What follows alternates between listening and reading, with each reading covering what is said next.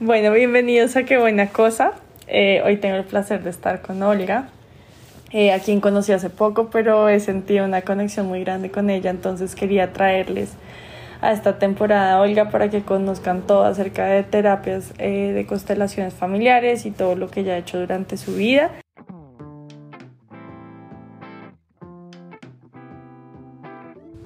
Hola, mi nombre es Luisa Vanegas y a pesar de tener una vida llena de amor y privilegios, desde muy joven tuve momentos de ansiedad y de hacerme preguntas como ¿de qué se trata la vida? ¿Cómo puedo ser más feliz? ¿Y cómo puedo encontrar un propósito que le dé sentido a mi vida? Desde hace cuatro años comencé a introducir cambios en mi día a día que me permitieron responder estas preguntas y vivir de una mejor forma que antes. En mi familia, cuando logramos cambios positivos o cumplimos nuestros sueños, decimos, qué buena cosa. Espero que en este espacio encuentres herramientas para hacer cambios a tu vida y así cada día sea mejor que el anterior.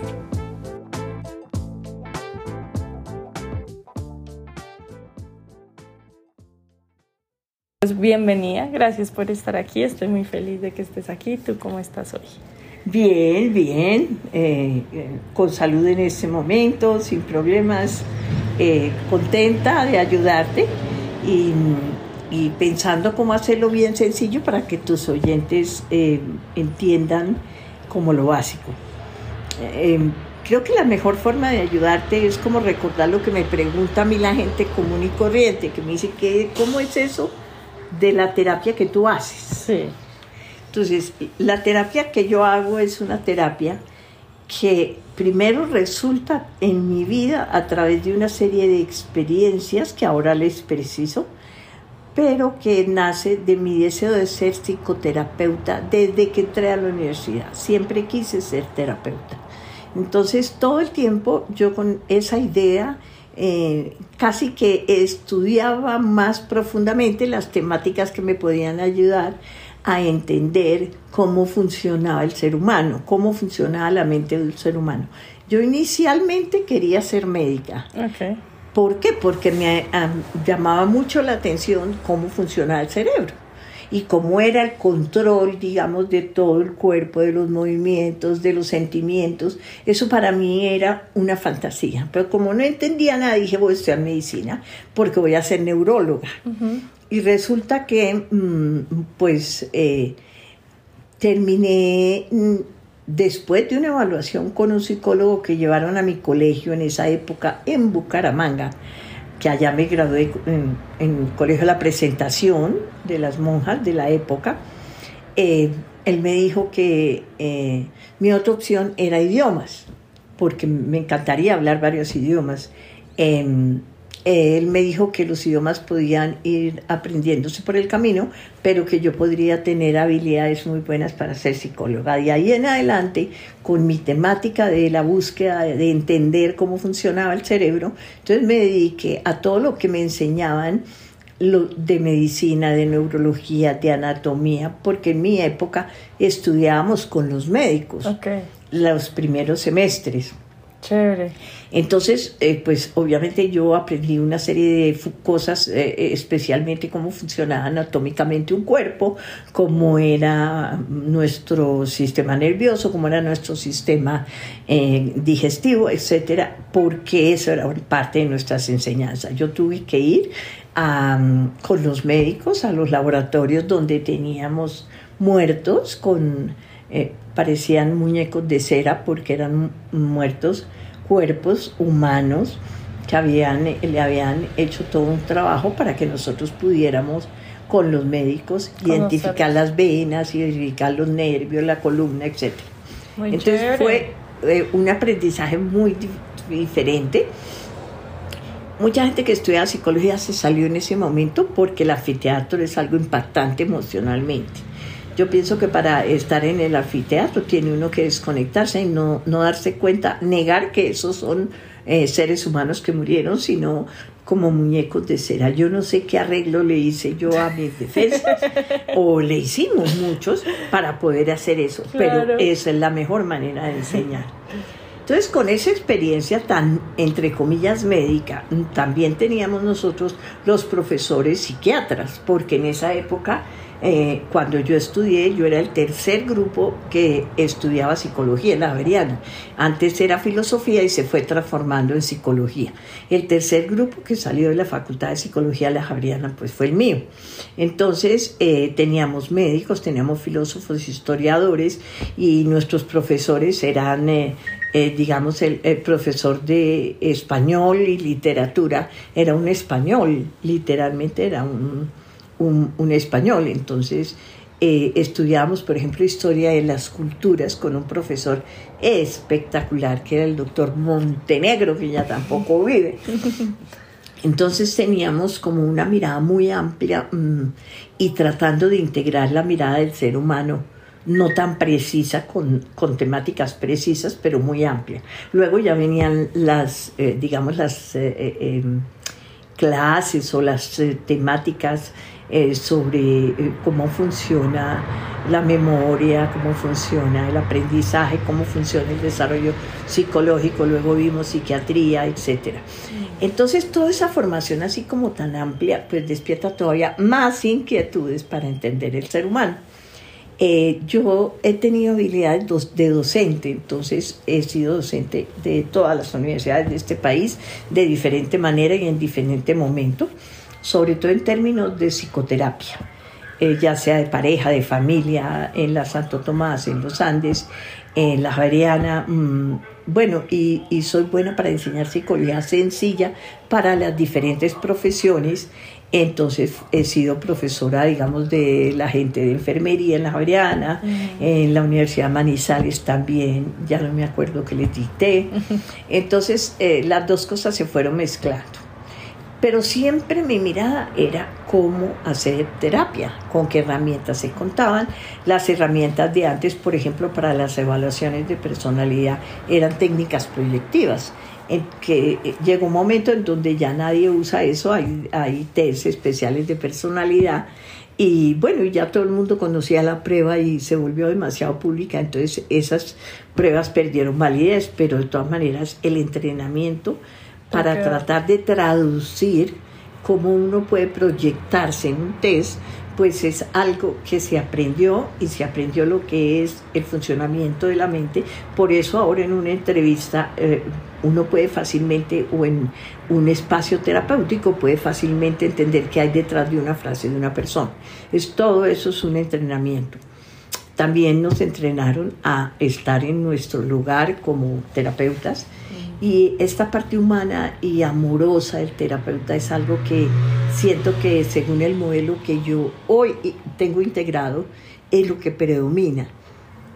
Es, yo diría que es una mirada más humanista del otro y más compasiva. Yo digo que es una mirada adulta, porque uno cuando es joven no es así, para ser sincero, uno es diferente, como más racional cuando aparece, eh, ah bueno, todas las técnicas terapéuticas como para no alargarles, pues fueron apareciendo y la psicología ha tenido un desarrollo. Inicialmente en un enfoque médico, psiquiátrico, luego aparece un enfoque eh, analítico, mm, digamos, a través de los psiquiatras psicoanalistas que fueron nuestros profesores, después aparece lo conductual, después aparece lo sistémico y son mm, diferentes enfoques de la psicología.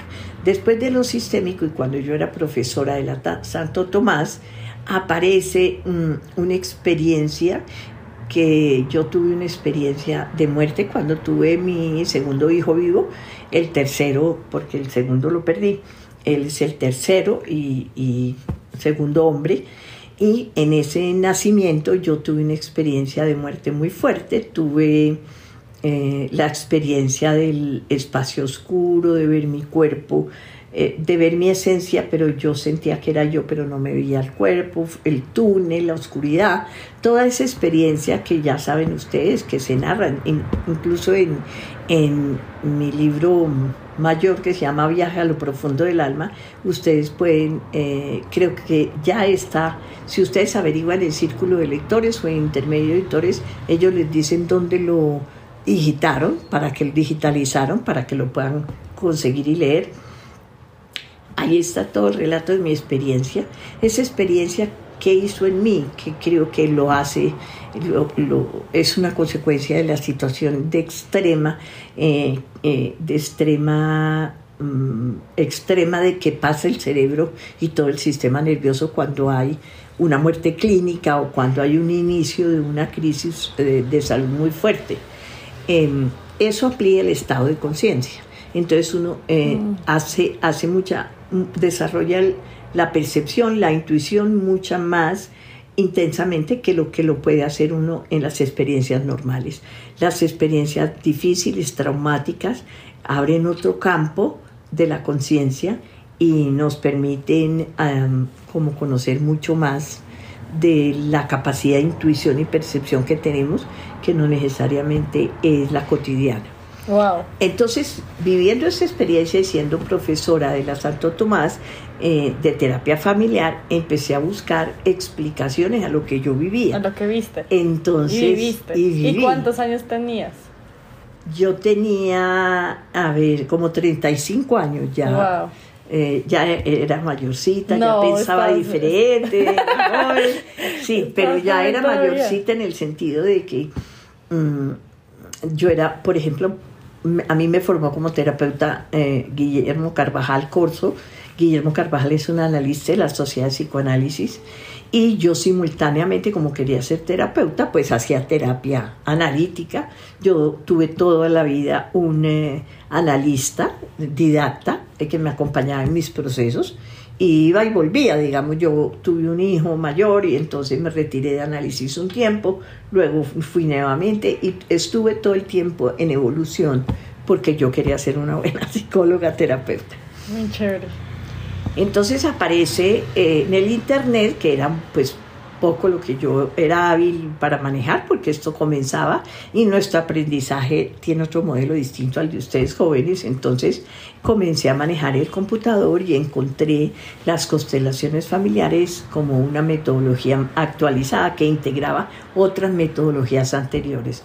Me dediqué a estudiar y entonces me fui eh, en más o menos en el 1990 y 8, 99, ya no me acuerdo, a Venezuela, que fue el primer curso de constelaciones que yo tuve con Hellinger, éramos 25 personas, era un grupo muy pequeño, y yo aprendí muchas cosas porque él, éramos pocas las personas, era un grupo pequeño, y teníamos la oportunidad de hacer muchas preguntas, y él contaba mucho de su historia personal. ¿Y quién era él? El, Bert Hellinger es un alemán que construyó la herramienta a partir de las experiencias de él terapéuticas, eh, eh, construyó esta herramienta o esta metodología para poder mirar la dinámica de las relaciones afectivas. Y de ahí nace toda el creador de la terapia sistémica. Eh, transgeneracional. No, ni transgeneracional. La terapia se llama la terapia de constelaciones. De constelaciones. ¡Wow! Entonces, o la oportunidad de estar con el creador. Fui la afortunada. ¿Cómo te parece? Increíble.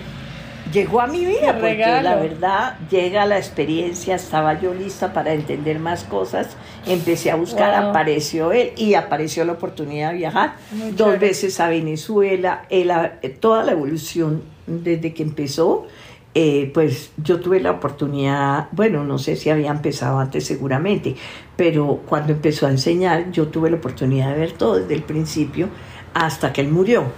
Mm, eh, tuve dos reuniones en Venezuela, dos seminarios intensivos, después en Argentina, dos veces, en, eh, en México tres veces, yo hice como siete o diez niveles porque a mí me interesaba muchísimo.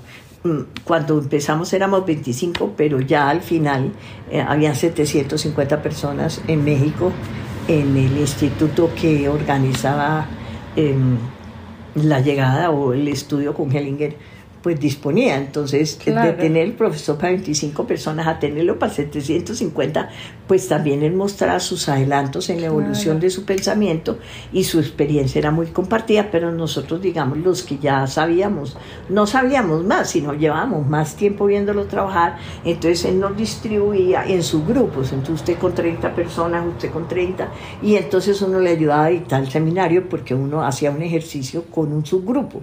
Claro. Entonces todo eso le permitía a uno aprender también a enseñar. Y esa experiencia metodología. cercana que tuviste con la muerte, Sí. ¿sientes que te dio las herramientas o las habilidades para hacer este tipo Sí. de terapias? Sí, sí, la verdad es que como amplió mi estado de conciencia y el objetivo de crecer es de crecer emocional y espiritualmente en este mundo, mm, para mí es ampliar el estado de conciencia. Entonces no es el darse cuenta y estar en el aquí y ahora, como llamamos, sino es, es el desarrollo de la intuición, de una intuición que hoy se comprende como la lectura del campo energético, eh, porque Rupert Sheldrake, un físico cuántico, eh, desarrolló una explicación a las, a las sesiones que hacía Hellinger, en donde al representar una situación emocional de un constelado, un constelante, las personas del entorno podían percibir las emociones y los sentimientos que tiene ese ambiente familiar. Sí. Entonces, eso se llama la lectura del campo cuántico. Muy chévere. El campo está ahí, es un campo de energía, porque tú eres energía, yo soy energía y todos somos energía. Y las emociones que nosotros sintamos se expresan por el cuerpo y a través de las vibraciones, son vibraciones en el cuerpo. Si yo estoy eh, en el campo cuántico, en un campo o en un espacio energético donde estemos todos concentrados y yo represento una mamá de una familia, yo siento lo que la mamá de esa familia siente, Claro. pero no tiene nada de magia, es que yo estoy con mi cuerpo leyendo el campo energético de esa persona, Wow. las emociones y los sentimientos. Por eso es tan atractiva esta terapia. Claro, o sea, todo lo que yo viví quedó registrado en mí y cuando Sí. hacemos la constelación, como que yo transmito eso a las personas que están constelando. Wow. Exactamente. Muy chévere. pero no solo lo que tú viviste, porque todas las personas estamos participando de una constelación, entonces una persona percibe un aspecto, una emoción, otra persona eh, otra emoción diferente. Eh, por eso las personas que están representando son las únicas que hablan, porque ellas dicen que siente su cuerpo. Y si a mí me duele una rodilla y me duele todo el lado izquierdo y me duele el hombro izquierdo y, tengo esa queja, pero también otra persona que está en el campo dice que se siente como un, un soldadito de palo, como si se hubiera metido entre una botella, eh, sí, como un juguete o un adorno. Y, nosotros le preguntamos a la constelante, bueno, ¿por qué será que esta persona que representa a tu tío o a tu papá, no me acuerdo de un caso, eh, se siente así? Dice, porque yo, en mi casa se dice que mi papá había metido en una botella. Ok.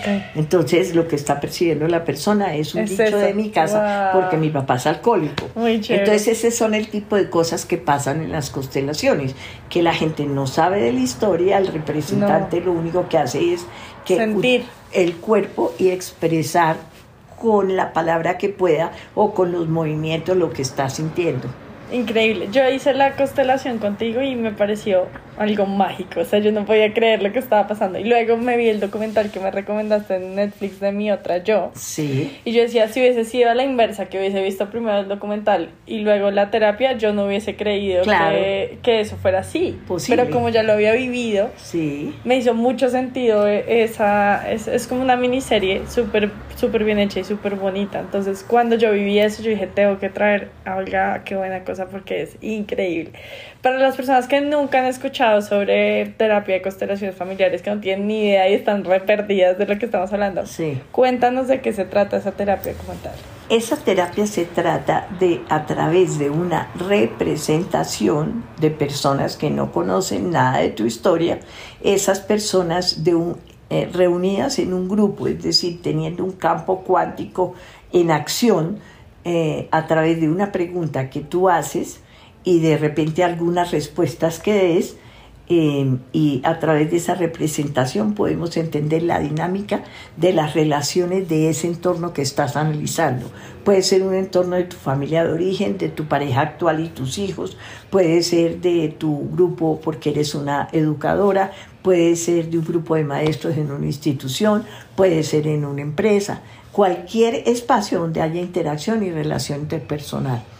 Yo, yo quería proponerte ahora que estás hablando de personas que no saben nada, ¿qué tal si que pudiéramos organizar una reunión en un sitio? Que no fuera tan complicado, 20, 30 personas eh, invitadas eh, y, como una especie de mesa redonda con tres psicólogas y, que pudieran hacer diferentes preguntas y que realizáramos ahí una constelación como para que sepan de qué se trata. Simplemente pues a través de tu de tu ejercicio y de tu red y de tus inquietudes. Eh, tendría que ser en un salón social normal, tendría que ser un, un, día festivo, que la gente saque tiempo. En horarios de trabajo es imposible. Yo no, de 7 a 10 de la noche soy borrada. No es una hora para que la gente se ponga a correr y a parquear para poder ir a una conferencia, porque sería como un encuentro acerca de ese tema y en ese encuentro tener la posibilidad de trabajar tres o, o cuatro horitas como una especie de introducción o de inquietud y se tiene que cobrar alguna cosa porque es el tiempo, digamos, de las terapeutas, pero algo simbólico, un, ¿cómo decir? Como un, eh, no sé cómo se pueda llamar, como un aporte. Ajá, sí, podemos hacer un conversatorio. Como un conversatorio para poder tener la manera de alquilar un salón y, seguir haciendo algunos conversatorios si es que eso le puede ayudar a la gente. Sí, yo sé que la gente se va a interesar mucho. Eh, y, claro que sí, buscamos el espacio y lo hacemos porque incluso a, mucha gente le interesa entender mi otra yo, entonces se puede hacer uno para entender esa película y entonces hacemos como una especie sencillo de cineforo.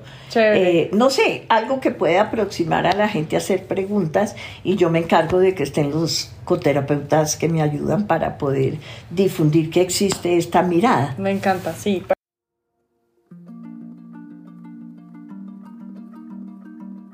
¿Eres mamá y a veces te sientes abrumada con tanta información que recibes a diario? Amo ser mamá, me ayuda a crecer y a siempre querer ser mejor. Pero les confieso que a veces necesito la guía de una profesional para ser la mamá que quiero ser. Gracias a Dios encontré en mi camino a Carolina Molina, quien es mamá, psicóloga y coach. Por ser oyente de mi podcast recibirás 10% de descuento en una asesoría privada con Carolina. Solo debes ir a la página web de Caro, hacer clic en el botón de WhatsApp y escribir el código numeral qué buena cosa Carolina Molina.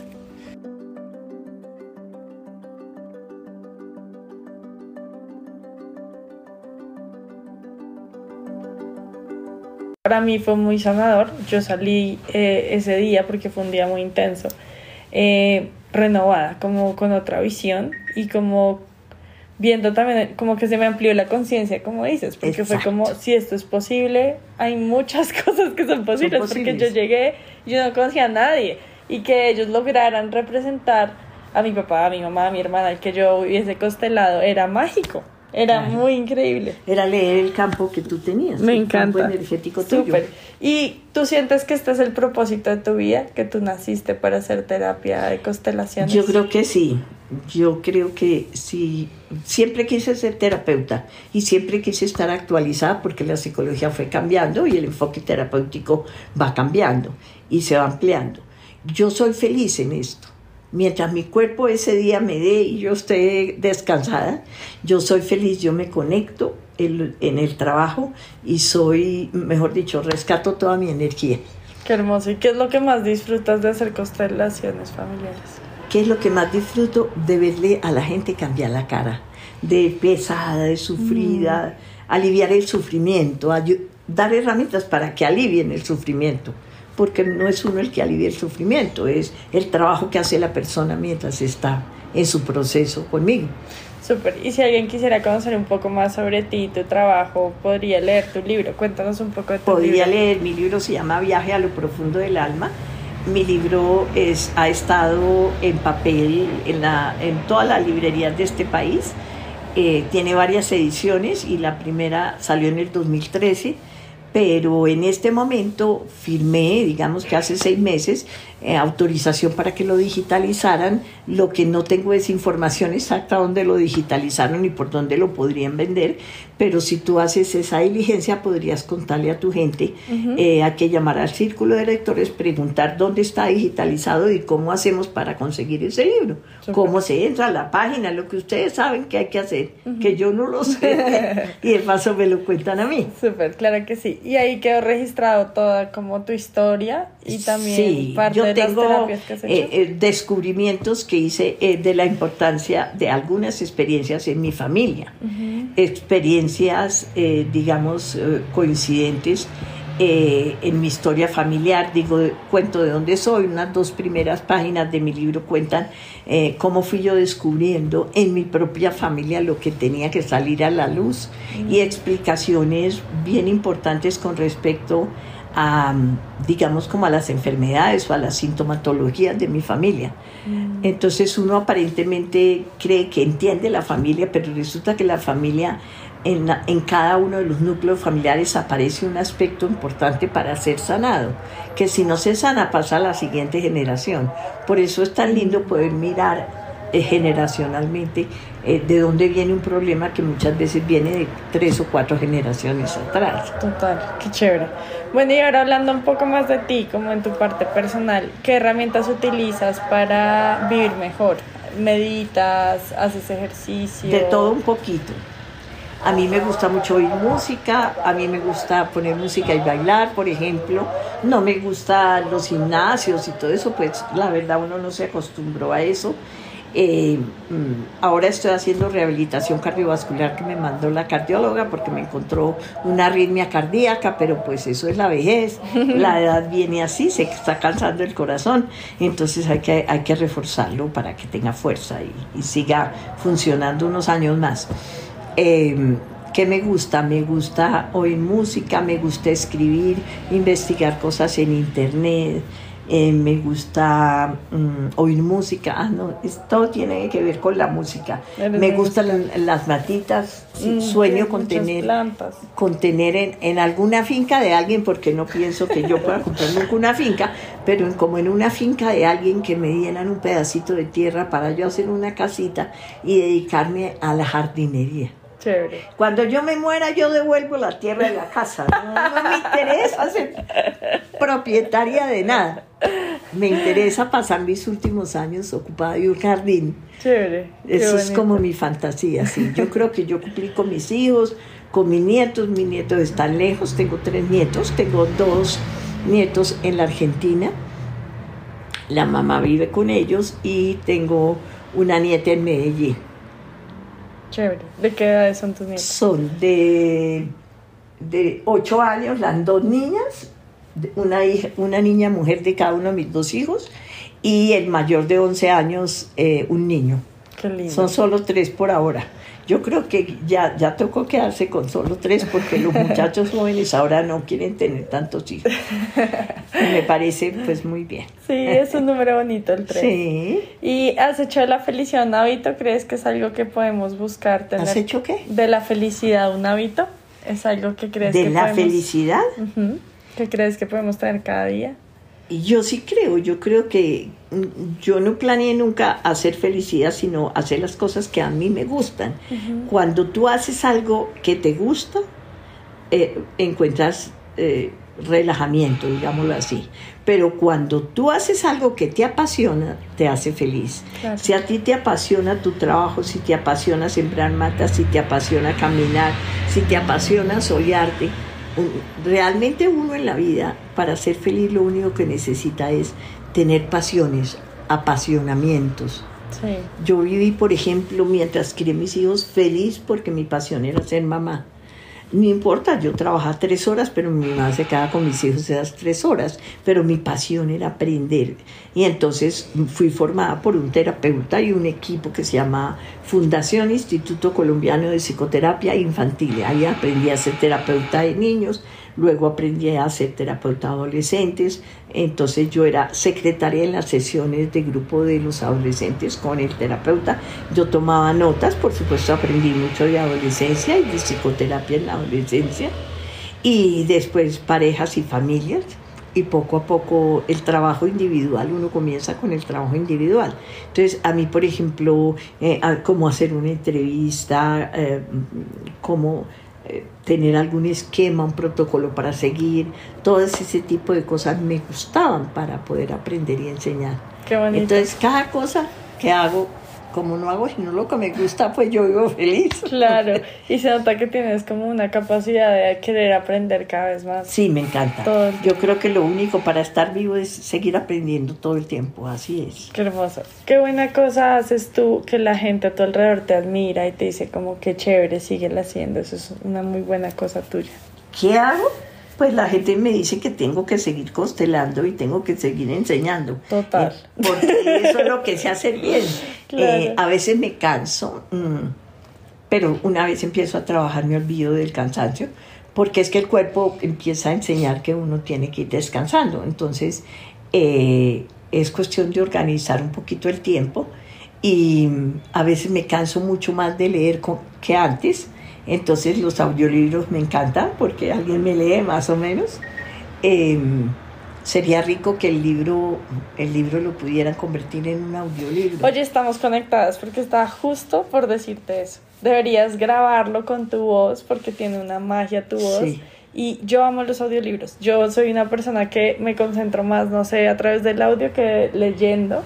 Y hago cosas, digamos, voy haciendo ejercicio y escucho el audiolibro. O cuando lactaba a mis hijos, que eran tantas horas de lactancia, me ponía a escuchar los libros en audiolibros. Me encantan los audiolibros. Y sería genial. Pues habría que, habría que hablar con la editorial, yo me imagino, porque ellos son los dueños del libro en español. Exacto. Pero si ese libro yo lo traduzco al italiano y alguien quiere traducirlo al italiano, ese libro es está libre. Está libre, porque yo solo me comprometí con el libro en español. ¿Y el inglés lo han pasado? Nunca, nunca. Es que yo no sé de editoriales, yo no sé eso, pero ese libro puede ser perfectamente pasado al inglés o al italiano o al francés y puede perfectamente, tengo todos mis derechos. Chévere. Así que si aparece alguna opción, me parece muy bien. Si hay alguien que quiera dedicarle tiempo a la traducción, o que quiera de golpe leerlo en otro idioma. Hay gente muy hábil para traducir. Mm, eh, los traductores son una maravilla. Eh, puede ser bien interesante. Un audiolibro en otro idioma. Sí, total. Sí, genial, súper bien. Y qué buena, sí, y qué buena cosa haces en tu vida que a ti te da satisfacción y felicidad, pero que choca un poquito con la gente que está alrededor tuyo, que los confronta. La verdad nada. La verdad nada porque yo de golpe no me doy ni cuenta si los confronto. Yo estoy tan ocupada en mi jardinería, en la música, en mi baile. Eh, yo soy muy directa con la gente que quiero, mis, mis alumnas, por decirlo, eh, muy directamente. Eh, soy fuerte desafortunado, afortunadamente soy tolimense, enraizada con santanderiano y paisa. O sea que he tenido que aprender en la vida a tratar de no hablar como tan golpeadito porque suena regaño, pero, pero a mí a estas alturas no, ya no me importa. Si la persona toma lo que yo digo para su bien, quiere decir que está lista y si no se pierde, se pierde. Yo en esto me voy para otro mundo y, me encanta. y entonces se pierde la oportunidad de captar lo lindo que podría ser aprovechar algo. Sí, pero me he vuelto, yo soy muy dulce, solo que soy muy directa. Ok. Y ahora que hablas de tus estudiantes, qué chévere que estés como compartiendo ese conocimiento que tienes. Sí, sí, para mí no tiene sentido acumular la conocimiento. Sí, la verdad que sí. Tengo dos, eh, eh, muchísimos, ¿cómo se dice? Aprendices. Eh, sí, aprendices, pero muchísimos reconocimientos, cartones, honores. tengo un cartapacio así, cosas de reconocimiento y ayudo lo que más puedo pero últimamente es muy difícil, por ejemplo, estar en un congreso tres días seguidos porque mi cuerpo no da. Entonces toca ir a ayudar un poquito y retirarse y dejar que los jóvenes sigan adelante, aun cuando a uno le da pesar no poder seguir como enseñando algo, pero es que el cuerpo ya a uno no le da.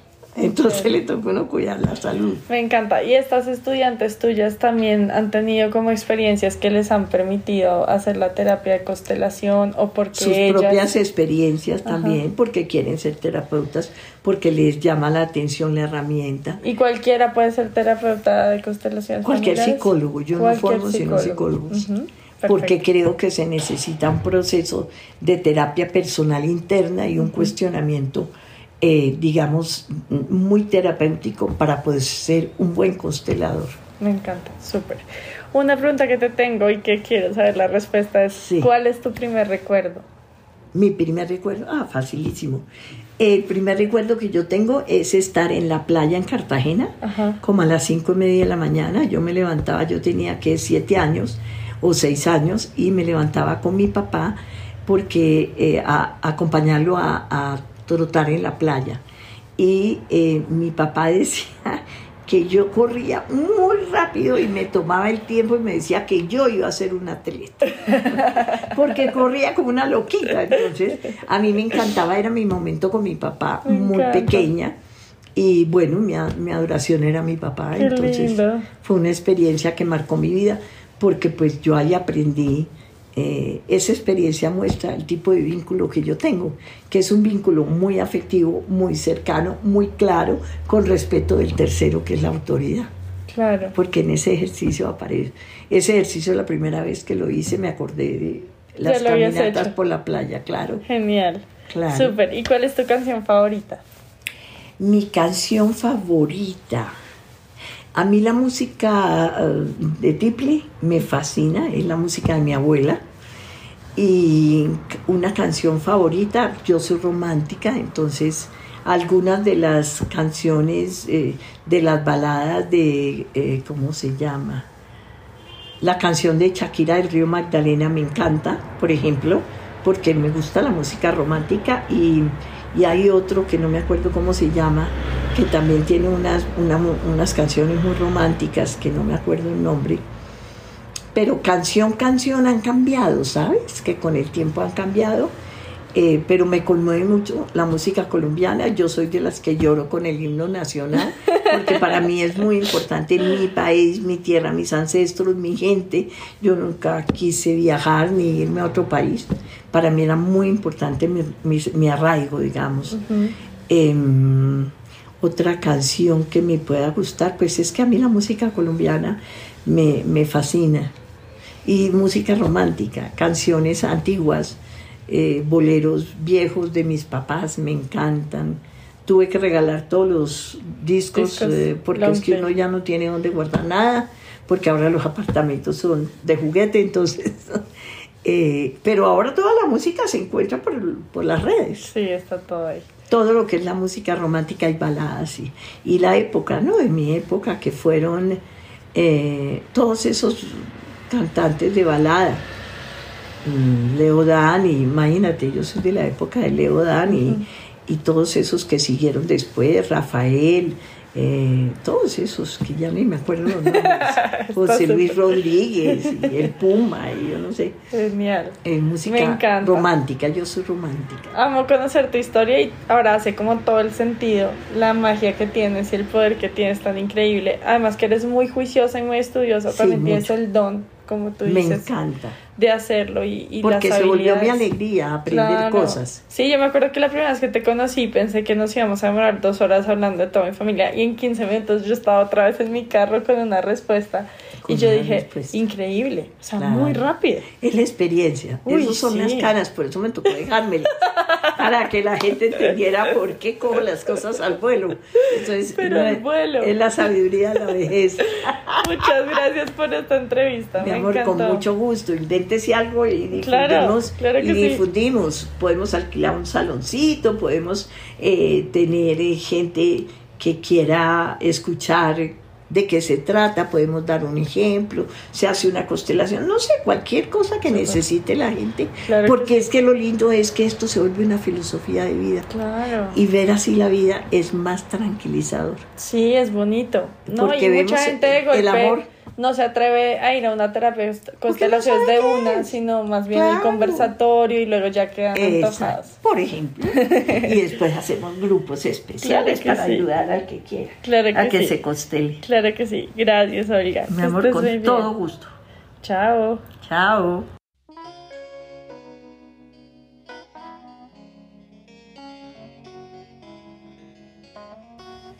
Gracias por escuchar. Si te gustó este episodio, por favor califícalo, deja un comentario lindo y compártelo en tus redes. Si lo haces, puedes concursar para ganarte la suscripción gratuita a uno de mis retos. Deja tu cuenta de Instagram en el comentario para poder contactar al ganador. Sígueme en Instagram en mi cuenta arroba lulu.bane.par. ¡Chao!